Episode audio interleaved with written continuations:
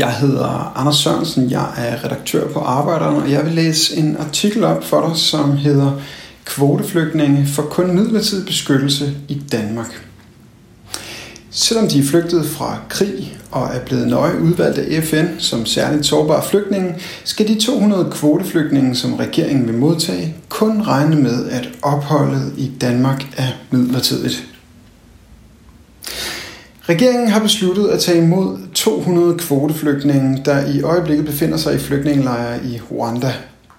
Men beskyttelsen i Danmark kan blive kort, advarer Institut for Menneskerettigheder.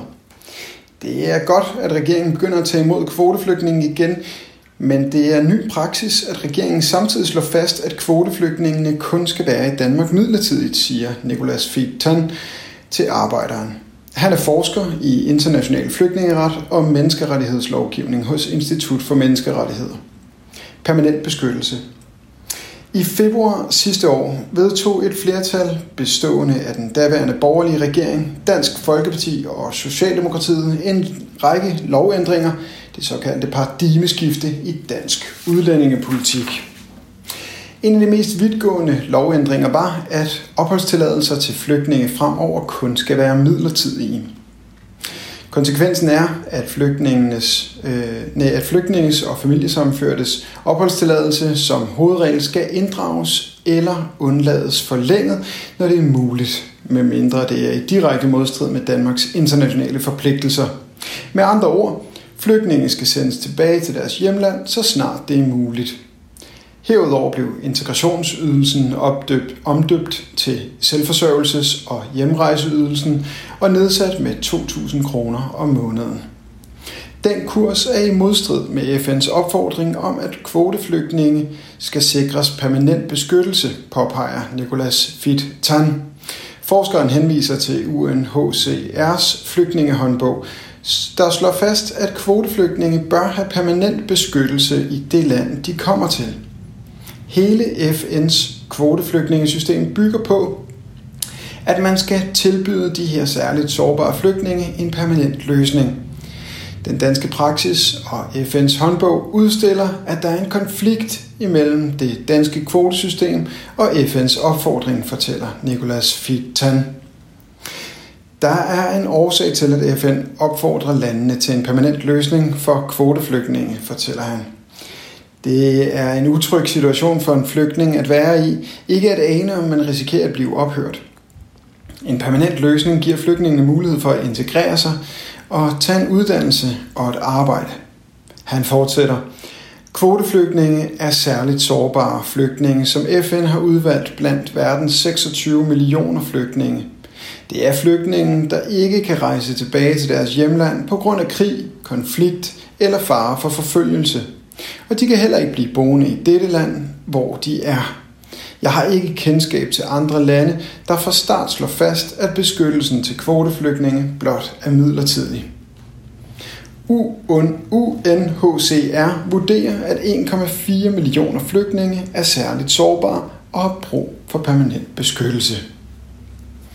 Ny hjemrejsestyrelse det er ikke kun kvoteflygtningene, der bliver mødt af en strammere kurs i Danmark. Også asylansøgere får de nye tider at mærke. Tirsdag åbnede regeringens nye hjemrejsestyrelse. Styrelsen skal aktivt arbejde på at føre paradigmeskiftet ud i livet og kontinuerligt arbejde for at sikre, at asylansøgere og flygtninge kun er i Danmark midlertidigt og deres opholdstilladelse kan blive inddraget så snart det er muligt.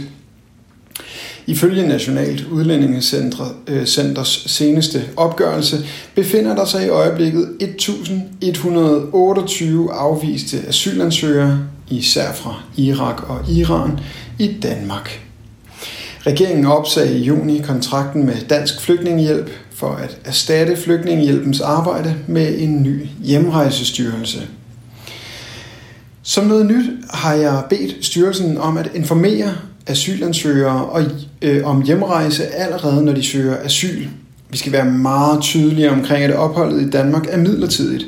Det gælder kun, så længe man har brug for beskyttelse, siger udlændinge- og integrationsminister Mathias Tesfaye. Regeringen kommer i løbet af regeringsperioden til at præsentere endnu flere tiltag, der skal få flere udlændinge uden lovligt ophold til at rejse hjem. Hjemrejsestyrelsens medarbejdere har allerede taget fat på arbejdet. Vi sætter generelt en ny og mere håndholdt procedure i gang over for asylansøgere og udlændinge uden lovligt ophold. Vi vil gerne tale hjemrejse med udlændingen hele vejen igennem asylsystemet, så det ikke kommer som et lyn fra en klar himmel, hvis det bliver et afslag i flygtningenævnet. Kurserne er endnu et redskab, så vi som myndighed kan være mere proaktive. Vi ser frem til at løfte opgaven, siger direktør i Hjemrejsestyrelsen Klaas Nilas. Den nye hjemrejsestyrelse skal fremover have en medarbejder placeret i flygtningenævnets sekretariat med henblik på at udføre tidlig hjemrejserådgivning umiddelbart efter, at et menneske får endelig afslag på asyl. Styrelsen vil, citat, sørge for, at de nødvendige konsekvenser iværksættes, hvis udlændingen ikke samarbejder, skriver udlændinge- og integrationsminister Mathias Tesfaye blandt andet i et svar til Folketinget om den nye hjemrejsestyrelse. Regeringens nye hjemrejsestyrelse finansieres blandt andet ved at skære i rådgivningen fra Dansk Flygtningehjælp, oplyser ministeren endvidere i sit svar. Antallet af asylansøgere i Danmark er faldet drastisk fra 6.266 ansøgere i 2016 til 830 asylansøgere per 4. august i år. Det oplyser ministeriet. Høvle af på integrationsgæld. I finansloven er der faktisk afsat penge til at tage imod 500 kvoteflygtninge, men det afviser udlændinge og integrationsministeren. Vi har besluttet kun at tage imod 200 kvoteflygtninge, det skyldes, at vi fortsat står med store integrationsopgaver. Nogle flygtninge er faldet godt til i Danmark, men alt for mange er stadig på kontanthjælp. Faktisk er 5 ud af 6 flygtningekvinder stadig uden for arbejdsmarkedet efter 3 år i Danmark. Det er meget, meget dyrt og totalt uholdbart. Derfor går jeg forsigtigt frem, lyder det fra udlændinge- og integrationsminister Mathias Tesfaye. Under en folketingsdebat i juni blev udlænding- og integrationsministeren konfronteret med, at der i Anders Fogh Rasmussens statsministertid i gennemsnit kom 4.351 flygtninge til Danmark. I år har Danmark hidtil taget imod 539 mennesker på flugt. Af, øh, årsagerne til, at vi ikke bare beslutter os for at tage en masse kvoteflygtninge, er jo, at vi synes, at der i for mange år er kommet for mange mennesker hertil, som har for svært ved at falde til i det danske samfund. Og en stor del af dem ankom, mens Anders Fogh Rasmussen var statsminister. Vi er så nogen nu, ikke kun i Socialdemokratiet, men også bredt i Folketinget, der forsøger at høvle af på den integrationsgæld, sagde han. Ministeren mener, at citat, pengene kunne bruges mere humant tættere på konflikterne. Man kommer meget længere man kan hjælpe mange flere mennesker ved ikke at genbosætte dem i Danmark. Syriske flygtninge skal ud. Regeringen arbejder samtidig målrettet på at udvise hundredvis af flygtninge fra Syrien. Det sker efter, at flygtningenevnet i maj og juni har besluttet, at fem syrere fra Damaskus ikke har krav på beskyttelse og skal rejse ud af landet. Ifølge nævnet er forholdene i området forbedret. Derfor har udlændinge- og integrationsministeren besluttet, at Udlændingestyrelsen skal gennemgå en række opholdstilladelser, som er givet til personer fra Damaskus. De seneste uger har det uafhængige flygtningenævn afgjort, at fem personer fra Damaskus-provinsen ikke har krav på midlertidig beskyttelse, fordi forholdene, øh, forholdene i området er forbedret.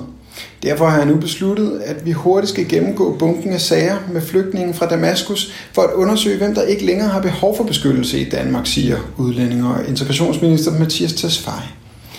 Der bor ca. 5.000 personer fra Syrien i Danmark med en midlertidig beskyttelsesstatus. 80 millioner flygtninge. I juni opgjorde FN's flygtningeorganisation UNHCR, at næsten 80 millioner mennesker er på flugt fra krige, konflikter og andre humanitære kriser rundt om i verden. Det kalder på øget international solidaritet, siger talsperson fra UNHCR. Mathias Tesfaye kalder tallene opsigtsvækkende. Det er især verdens fattigste lande, der huser verdens flygtninge. 85% af verdens flygtninge befinder sig i dag i et uland, ifølge UNHCR. Samtidig er nutidens konflikter mere langvarige, øh, langvarige end tidligere konflikter.